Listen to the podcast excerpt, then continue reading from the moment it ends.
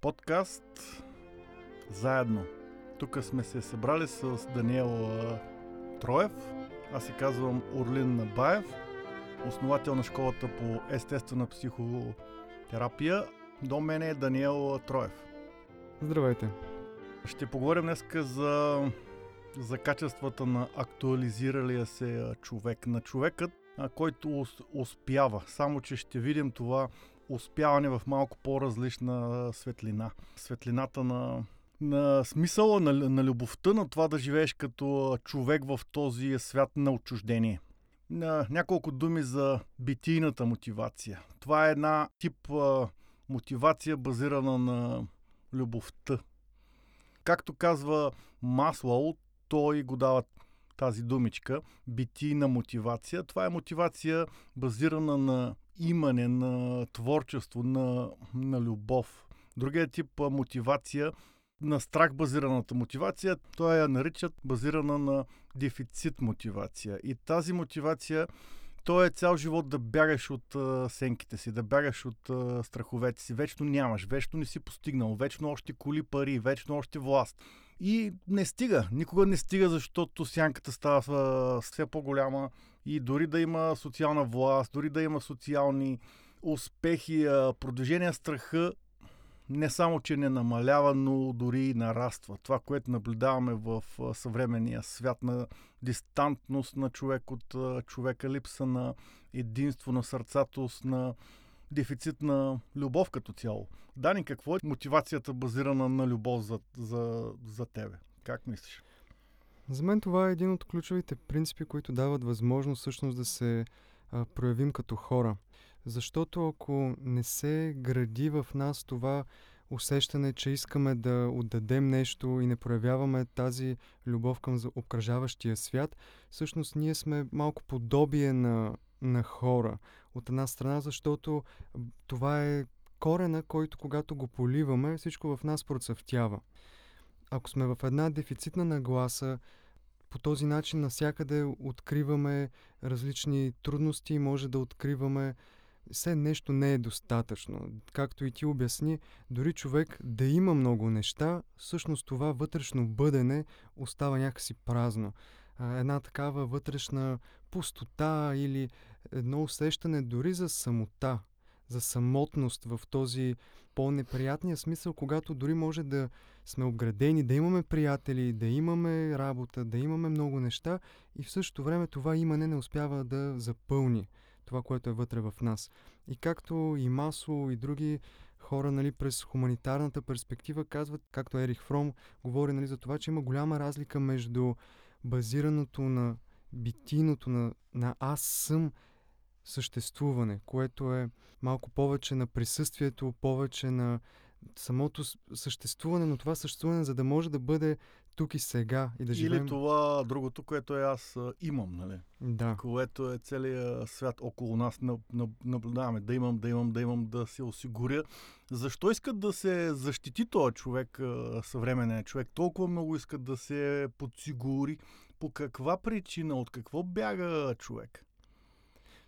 Това бягство, в крайна сметка, е едно бягство от невежество за нашата природа и това, което се съдържа в нас като потенциал.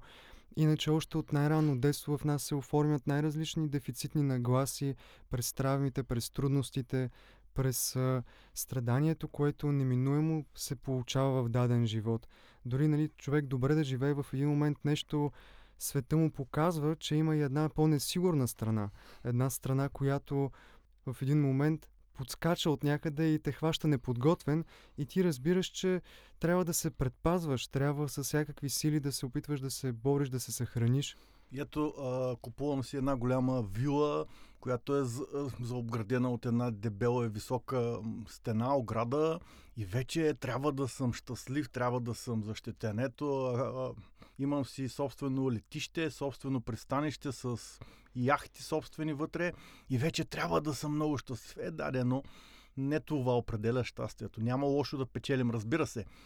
Ако го правим от творчески потенциал, от любов, от радост, така правим света много по-добро място за живеене. Но ако а, бягаме от собствените си нерешености вътре в нас, чрез това желание за външно подсигуряване, тогава няма щастие, твърде го. Ако ще да сме най-богатите трилионери на света, нямаме вътрешното богатство, а то е това на любовта. То е да имаш дарма в, в самия себе си. Дарма, това са законите на любовта, на мъдростта.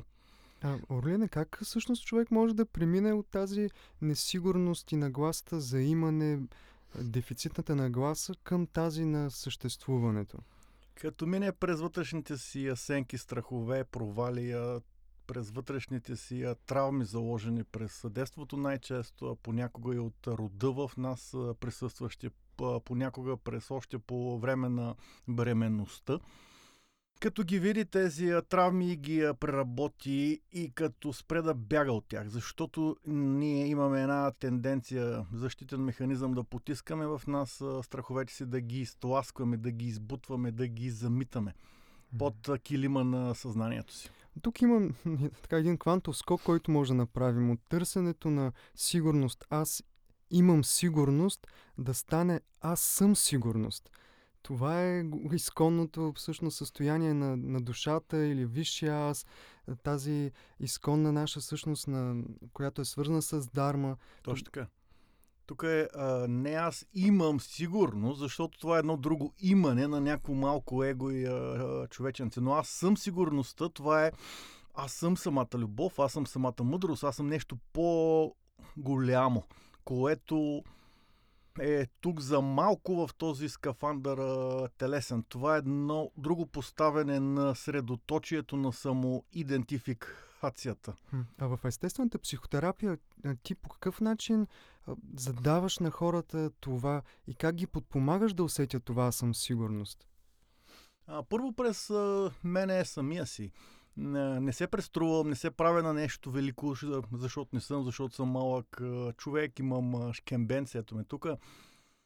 През собствената си искреност, спонтанност, сърцатост, през това до където аз съм стигнал и това, което аз виждам е, че като има човек да решава някакви страхове, някакви страхови а, състояния, посоката на тяхното решаване винаги го води към една по-голяма цялостност в него самия, към любовта, към мъдростта, към един резонанс с благодарността, с радването на малките неща в този живот.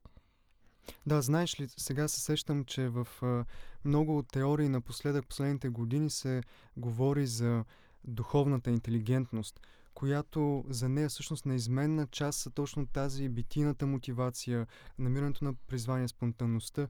И точно много е интересно, че съвременната психология започва да вкарва това понятие а, като надграждащо и тази IQ-то, нали, практичната интелигентност и информационната, и надгражда емоционалната интелигентност. Точно този човек, който има връзка вече с а, тази мъдрост и те казват, че на духовната интелигентност двете крила са любовта и мъдростта. И всъщност това, което и ти споделяш, е реално човек да започне да усеща тази по-голяма част от себе си и дори първоначално това да бъде през взаимоотношението, което се гради с един човек, който пребивава в това състояние. Всъщност някъде по принципа на резонанса човек може да преживее първоначално това и да се открие дори неговото съзнание за тази възможност. Говориш за резонанса в психотерапията ли? Да. В този процес. Да, този резонанс в психотерапията се нарича трансферен процес. И е така, ако ние нямаме някакъв допир до тая любов в самите себе си, ако не сме минали през много трудности, мъки и не сме ги преодоляли качествено, ами няма как да сме добри в тази работа. Тук стигаме до това какво е обаче духовната интелигентност. Дали е нещо хвърчащо, литнало, фантазно, философия, която е някаква там супер сложни термини, понятия, които трябва да си чел сумати книги и да знаеш много. Ами не е това. Реално на практика това е да си човек, да имаш жива сърцатост, емпатия, свързаност, да имаш едно живо присъствие на, на смисъла в самия себе си. Много пъти, когато човек дойде на терапия, нали, първата отправна точка е тръгването към страховете. Проявяването на тази смелост и първоначално може да има едно такова малко ступорно състояние. Добре, аз нали точно за това идвам, искам да се справя с тези страхове. Ти ми казах, че това е първата стъпка. Как да го направим?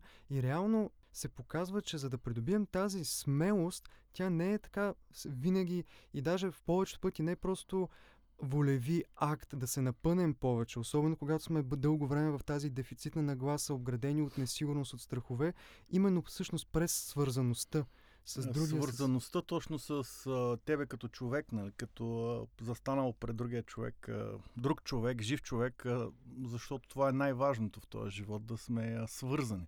Но и през собственото свързане, както казва Дани с а, собствените страхове. И това не е напън, това не е воля, някаква супер воля, както каза Дани. А това е до, доверие. Доверие, то е едно смирено доверяване на прегръщането на тези дълбоки страхове в нас. Защо прегръщане? Защото са деца. Защото сме самите ние от едни по-ранни детски години. Защото са едни ранно детски вярвания и в тях живеят някои нагласи към света с страх за това. Та, битийната мотивация идва като си прегърнем страховете, като протече през нас потока на любовта. Тогава си живееме живота и си правиме бизнесите и си постигаме каквото постигаме, но вече от а, наличие в нас.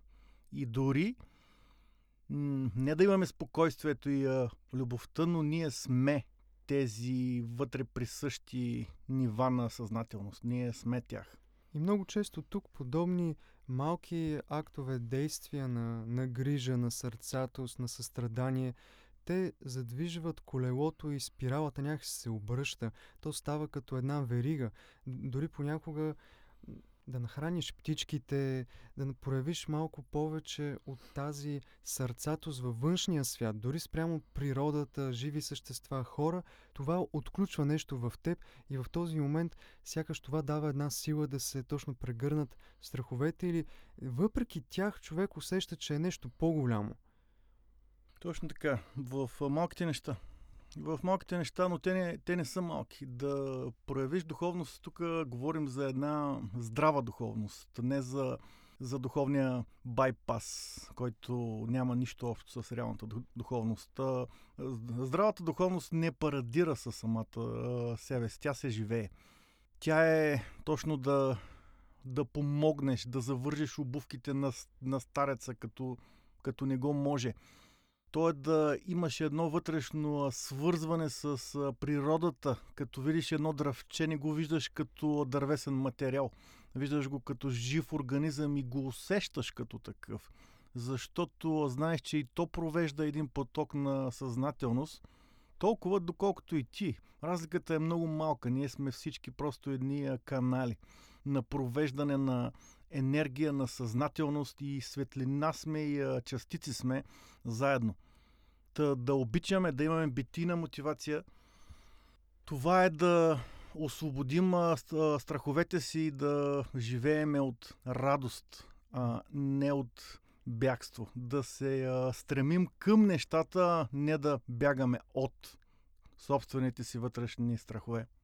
Да, това, което сега сподели, ми напомня за една история от братя Карамазови, когато старец, стареца Зосима разказваше за неговия по-малък брат. Едно време, като са били малки, той е на смъртно легло, болен от някаква тежка болест.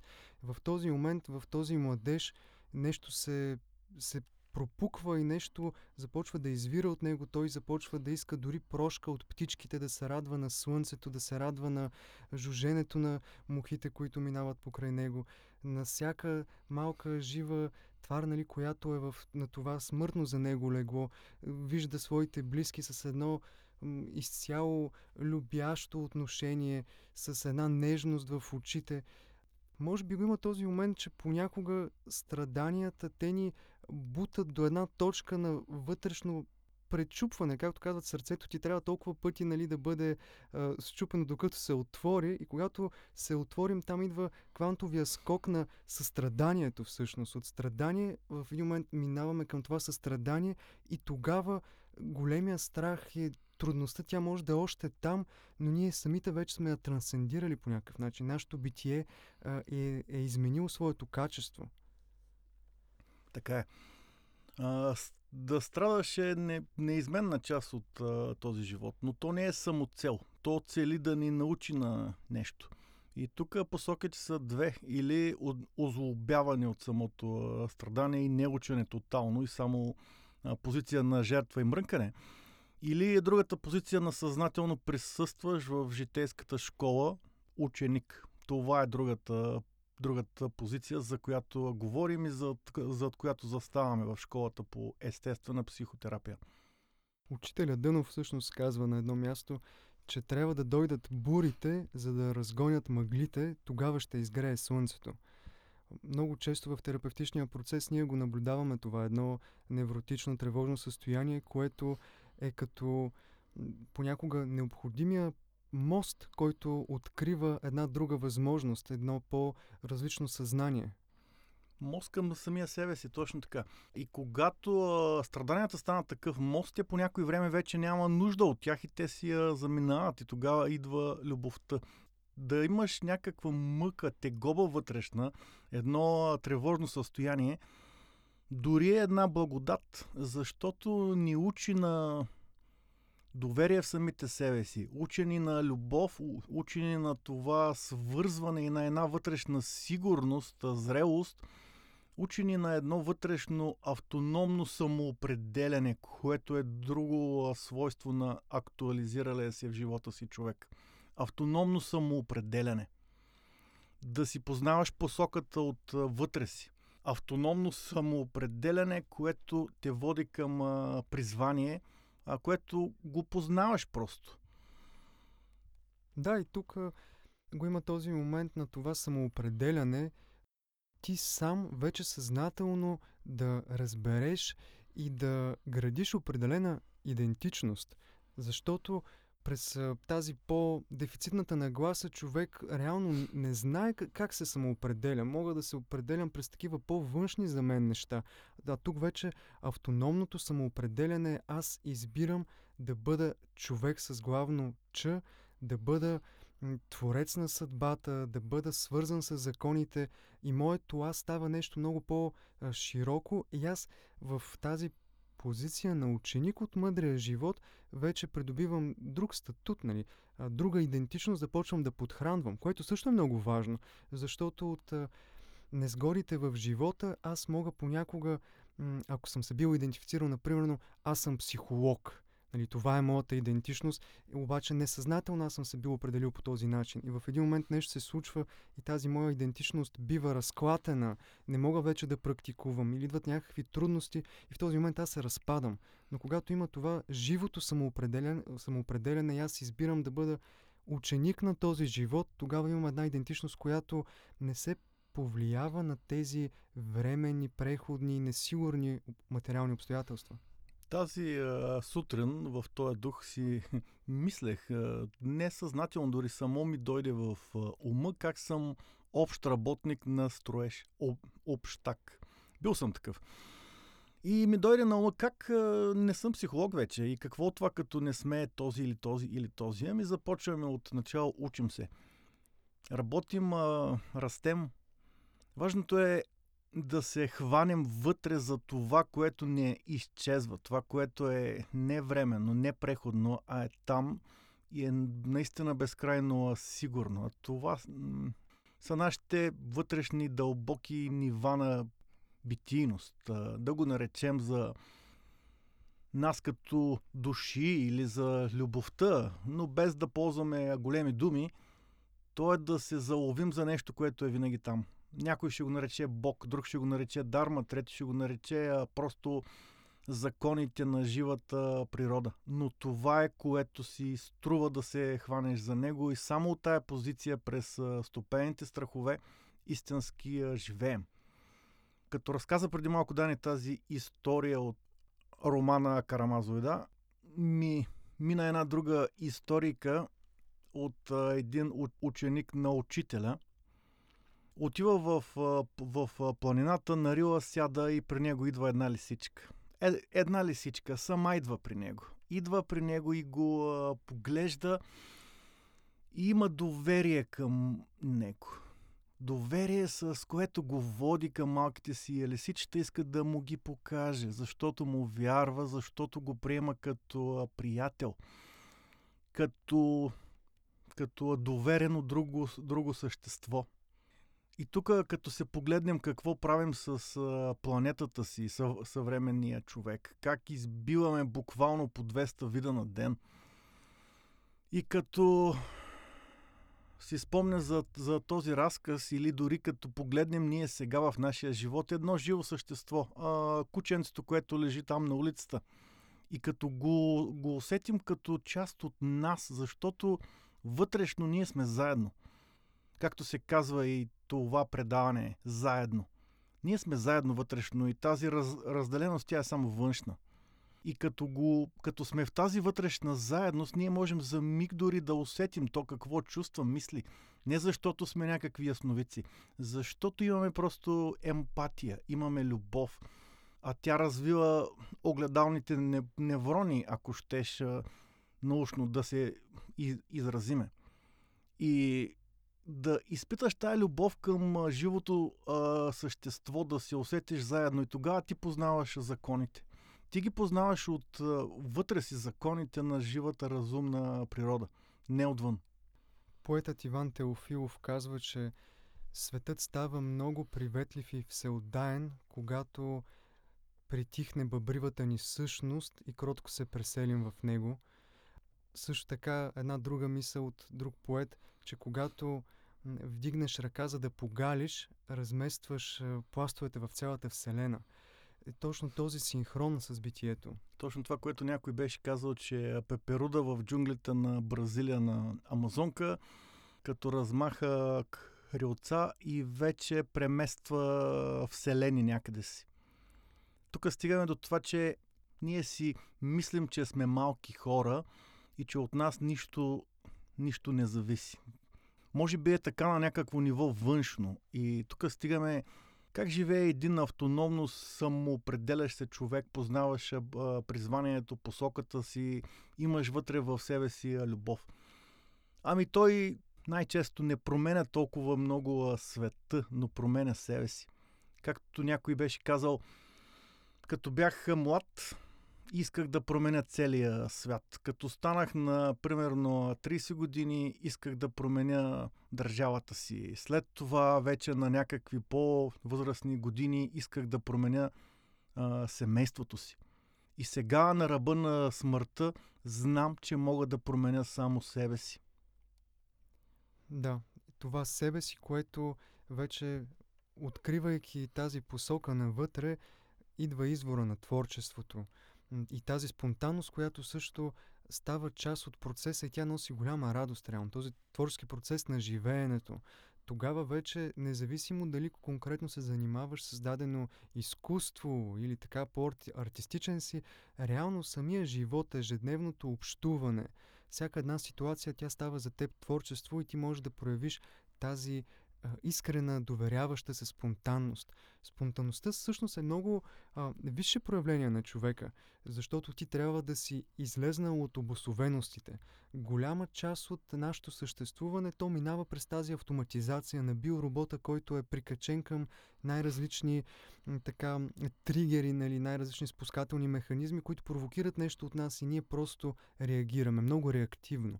Докато когато човек започне да се докосва до тези измерения, които обсъждаме, тогава идва тази възможност за съзнателен отговор, тази проактивност дори. За съзнателен отговор идва възможността, да, като дезавтоматизираме този био, биоробот и като видим, че този биоробот е само една външна част от това, което наричаме нас си, себе си. И като видим, че можем да живеем съзнателно, да си видим мисли, чувства, навици, поведения и да ги променим в синхрон с тази любов, за която постоянно говорим, която не е само чувство, но е начин на живот и е нещо много живо и това, което е лепилото на живота всъщност. И от тази позиция ние не сме малки хора, ние сме велики хора. и докато се приемаме смирено за малки хора, тогава ставаме истински велики. И доколкото сме по нищо и се приемаме наистина за нищо и не се дуеме и не се гордеем, до толкова през нас минават потенциали, които ни правят наистина велики. А, но велики не като някаква гордост, не по никакъв начин. Там сме максимално смирени и знаем, че това дори не е наше, то е на Бога, то е на живота, то е на живата разумност.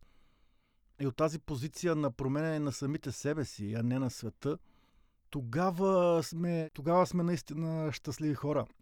И тогава действаме за общото благо с малки стъпки. Тогава можем наистина и да въздействаме. Тогава нямаме тези проекции на собствени нерешености в това да, да променя външно нещата, защото себе си не го мога.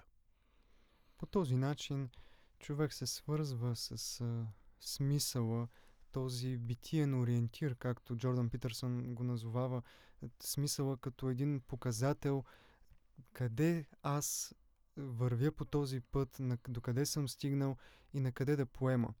Тази смислова разумност, която създава едно допълнително усещане за едно измерение в повече, което насочва и именно проявлението на нашето призвание.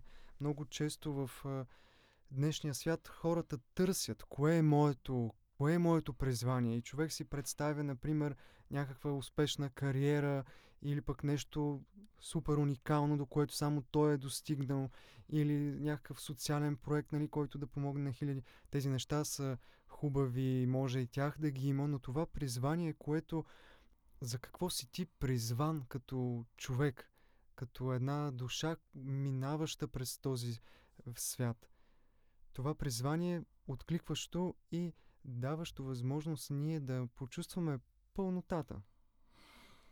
Някога да си познаваш а, призванието е а, свързано с външна професионална насок. Някога обаче не.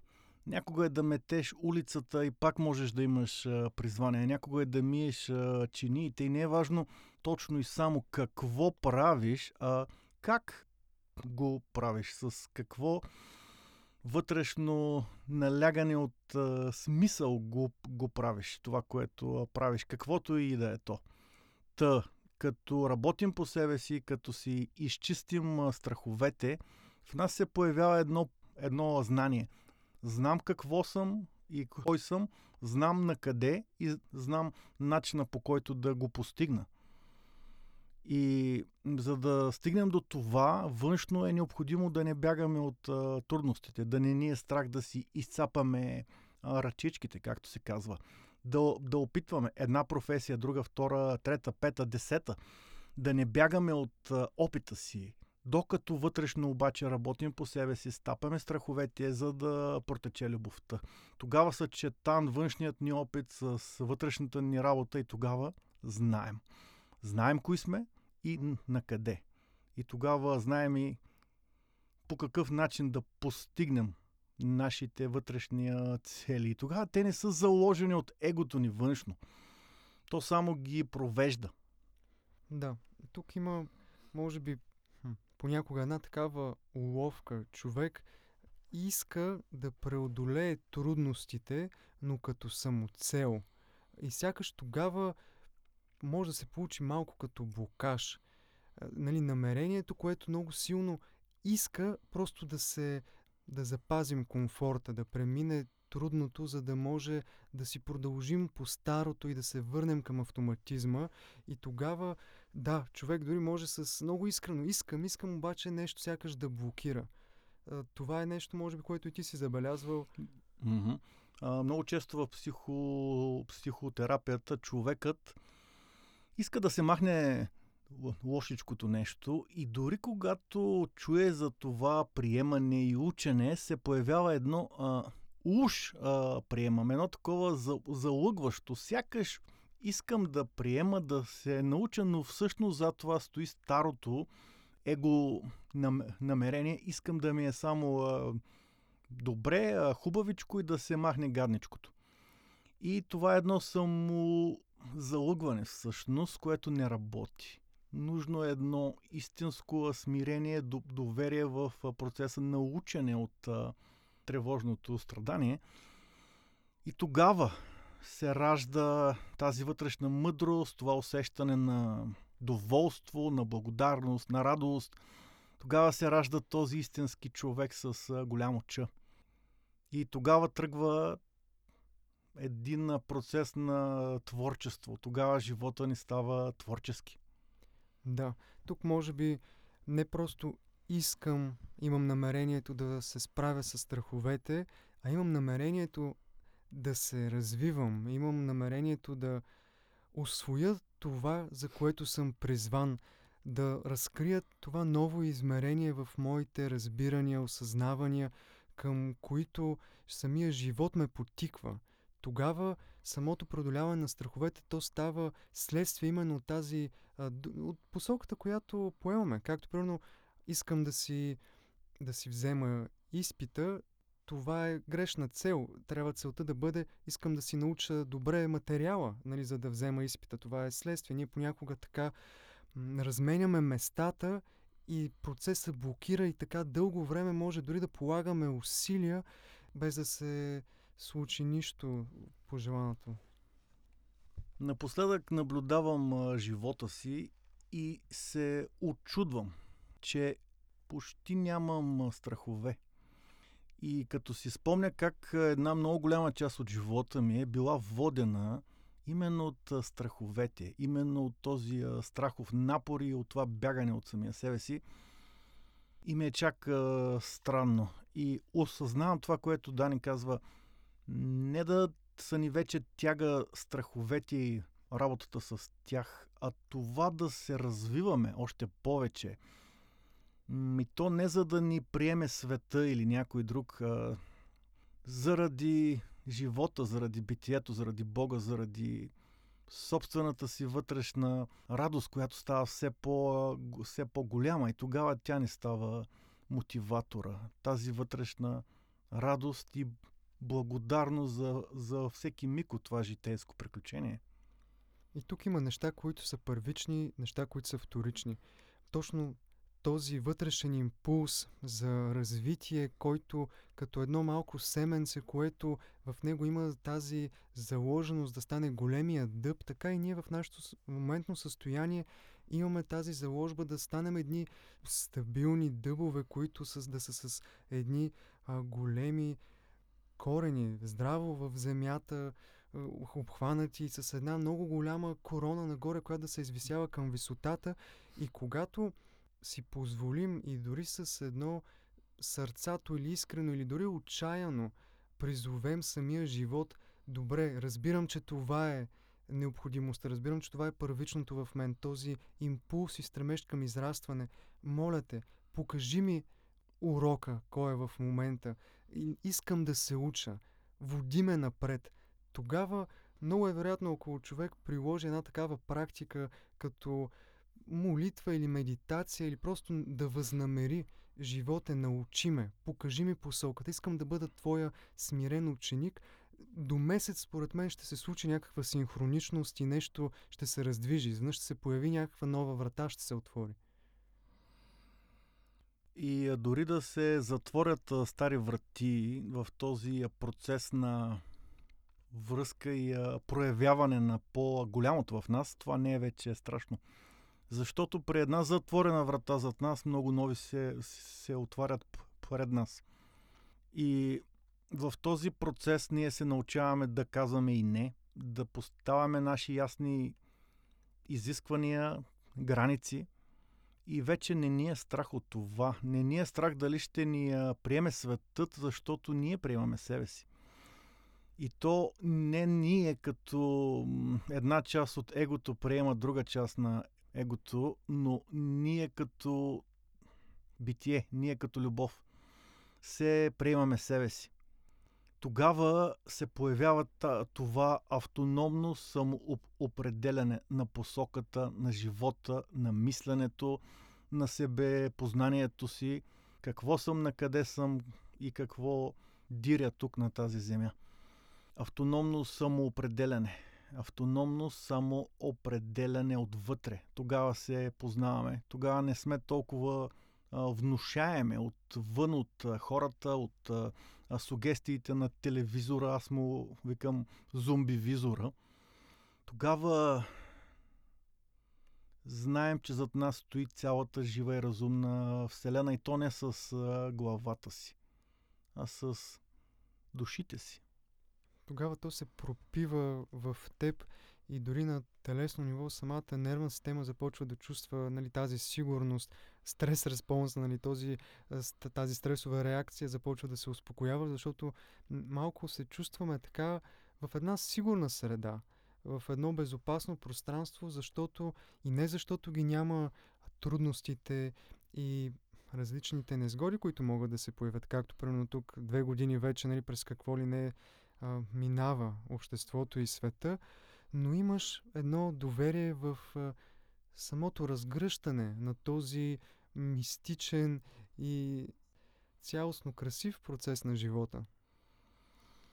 Тогава се появява едно познание над, над хубавото и над лошото, над доброто и над злото. И тогава виждаме и в нас самите си, както преди малко го, говорехме, че трудностите са на мястото си, ние ги приемаме, стъпваме на тях, учим се от тях но нещо и по-голямо. Виждаме, че това, което в света го наричаме така, зло или лошо, и то върши някаква работа, но погледнато от една много висока позиция. Ще използвам метафората на един български лектор Елеазар Хараш. Злото е лявата ръка на Бога, както доброто е дясната му ръка – ние сме толкова малки а, човеци, че някога не виждаме цялата мозайка, картина и роптаем. А като вдигнем визията си и поработим по себе си, ние се учим вътре от а, трудностите, но виждаме по-голямата картина и в а, света наоколо си и сме по в мир. Много в по-голяма степен сме в този вътрешен мир, а, спокойствие. И както Дани спомена, се появява една благодат, която просто я живеем и тя става част от ежедневието. Тогава се събуждаме и благодарим. Да, тази благодарност, която е като признаване на връзката и актуализиране на моето битийно отношение към живота, тази битийна мотивация. Може би една от проявите, която категорично сигнализира, че ние минаваме от тази дефицитарна, дефицитната нагласа към битийната нагласа на живеене, през аз имам към това аз съм да бъдем, е може би благодарността. Да, и тази благодарност е нещо много красиво. Нека да направим, Дани, малко реклама на, на благодарността. Купете си благодарност, купете си щастие, купете си радост. Шегуваме се, разбира се това не се купува. И най-скъпите неща не са скъпи с пари, а са скъпи с работа по себе си. И най-голямото богатство не е властово финансово, а е любящо смислено отвътре. Това е да си богат реално. От къде има, идва думичката богат, идва от Бог. А какво е Бога? Не е някакъв дядка на небето, пенсионера с бялата брада на небенцето. Не, това е именно живите закони на живота, да го наречем Бога. Да, да, точно тези живи закони, които човек, когато започне да ги наблюдава и усеща, естествено, зов, който се появява е на благодарност.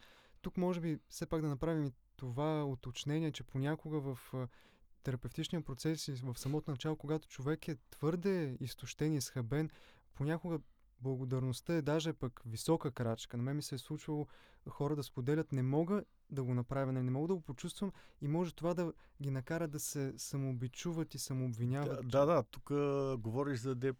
депресията там човек е толкова, толкова потиснат, че ако му кажеш директно ти трябва да си благодарен и доволен, създаваш една бездна между самото състояние и него това, което е. Става едно раз, разцепление. Да. да. И за това хората, които ни слушат, трябва да ги имат и предвид тези неща, пък за да не попаднат и в тази друга крайност.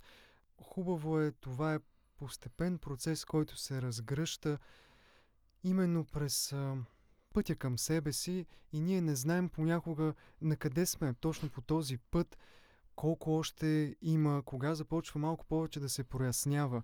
Но самото желание и мотивацията да вървим, може да бъдем благодарни за това, че правим това усилие или този опит, че в нас, въобще в съзнанието ни се е породила тази идея. Дори за това може да направим една първа благодарност или откроявайки в себе си това, което сърцето ни, което продължава да бие, а, органите, които въпреки всичко те неспирно се трудят за нас. Всяка малка клетка, която продължава неспирно да, да дава от своето благо и да работи именно за нашето развитие. На такова ниво понякога също може да започнем с едно признаване и благодарност, оценяване, че това се случва, че този жив организъм, въпреки всички трудности, продължава. Да оценим, да се събудиш сутрин и да благодариш по навик. Това да ти е, да, да ти е станало навик просто. Благодаря, че се будя, благодаря за тялото, благодаря за органите, за черния дроб, че преобразува веществата и емоциите ми. Благодаря за сърцето ми, че бие и че провежда тая топлина на любовта. Благодаря на белите ми дробове, че дишат и че имат тази бодрост и това усещане за разширение и за вдъхновение ми дават. Благодаря на червата си, че работят за моята цялостност и че, че произвеждат всички тези вещества в този микробиом вътре. Благодаря, благодаря, благодаря, благодаря. Малко по малко тази благодарност тя става навик. И както казахме преди малко, обаче това не е някакво изсилване. Това не е процес на напън. Не. Това е процес на смирено доверие. И в началото може да я няма веднага тази искрена благодарност, но тя се появява отвътре навън и тя е нещо, което влиза в нас от живота в нас. Тоест не я правим с напа, не я правим над нерешености, но през тяхното стапене тя протича естествено.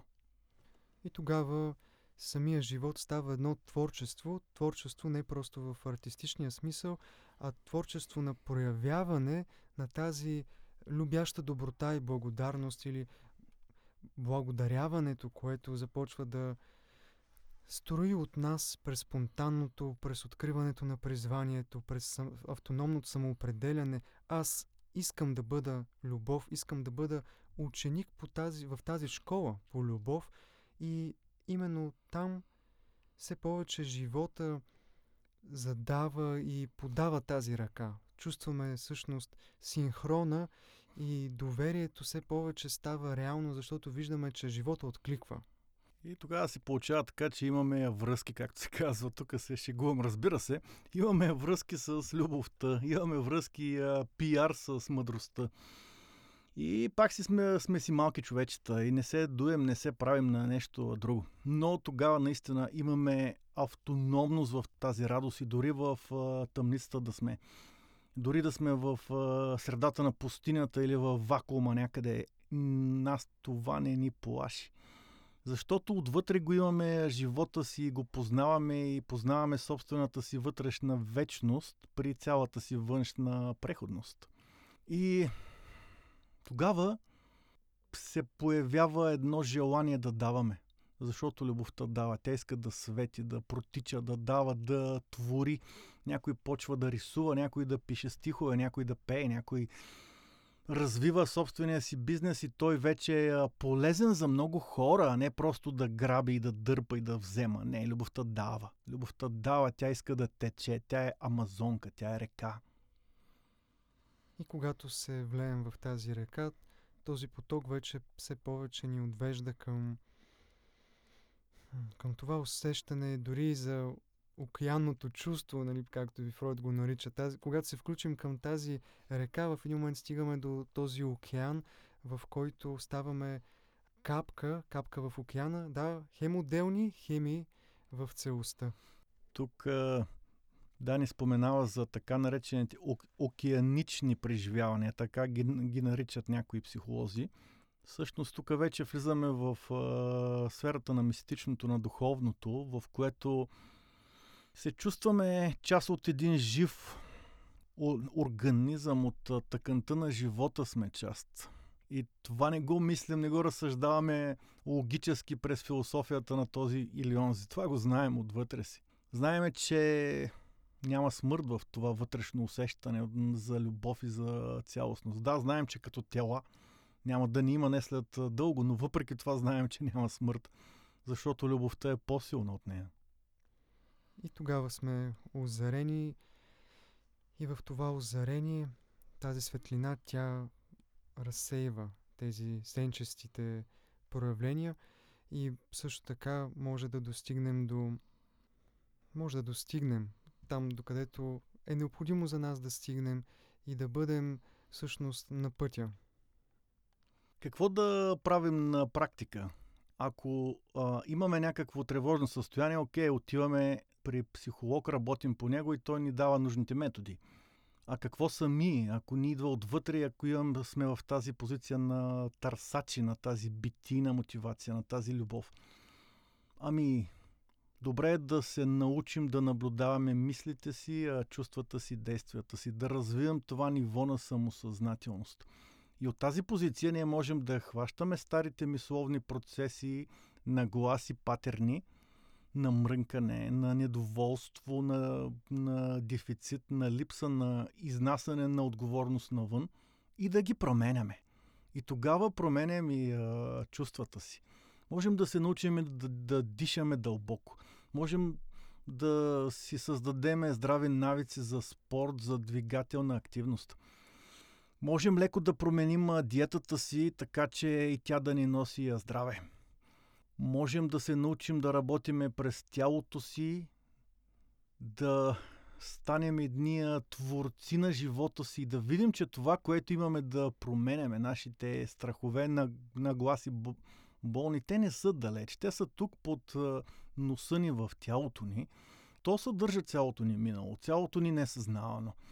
И се оказва, че е лесно всъщност, че имаме достъп до това несъзнално в едно състояние на транс, примерно, което тренираме редовно, примерно с водените медитации на някого. Да. И аз бих завършил и с това, което споменахме по-рано. Намерението да е правилно поставено, не към вторичното, а към първичното. Не просто нека преодолея страха, а искам да се уча, моля те, животе, насочи ме, помогни ми. Дай ми възможност да почувствам това, за което съм призван. Нека усетя Твоята мъдрост, Твоята любов към мен. Знам, че това е там. Искам да се доверя. Не съм го преживявал, не мога, но възнамерявам. И това да бъде едно фоново състояние, с което да се опитваме да живеем. От ставането, до лягането, през деня да си напомняме това намерение и да сме наблюдателни какво ще започне да се случва като процес около нас. Да, като заключение, това призоваване на живота на голямото, това свързване вътре с а, смисъл, това да ни е водещо и да знаем, че никой за нищо не ни е виновен, никой не ни е длъжен – но ние сме творците в собствената си житейска пиеса. Това е. Благодаря ви. Благодаря.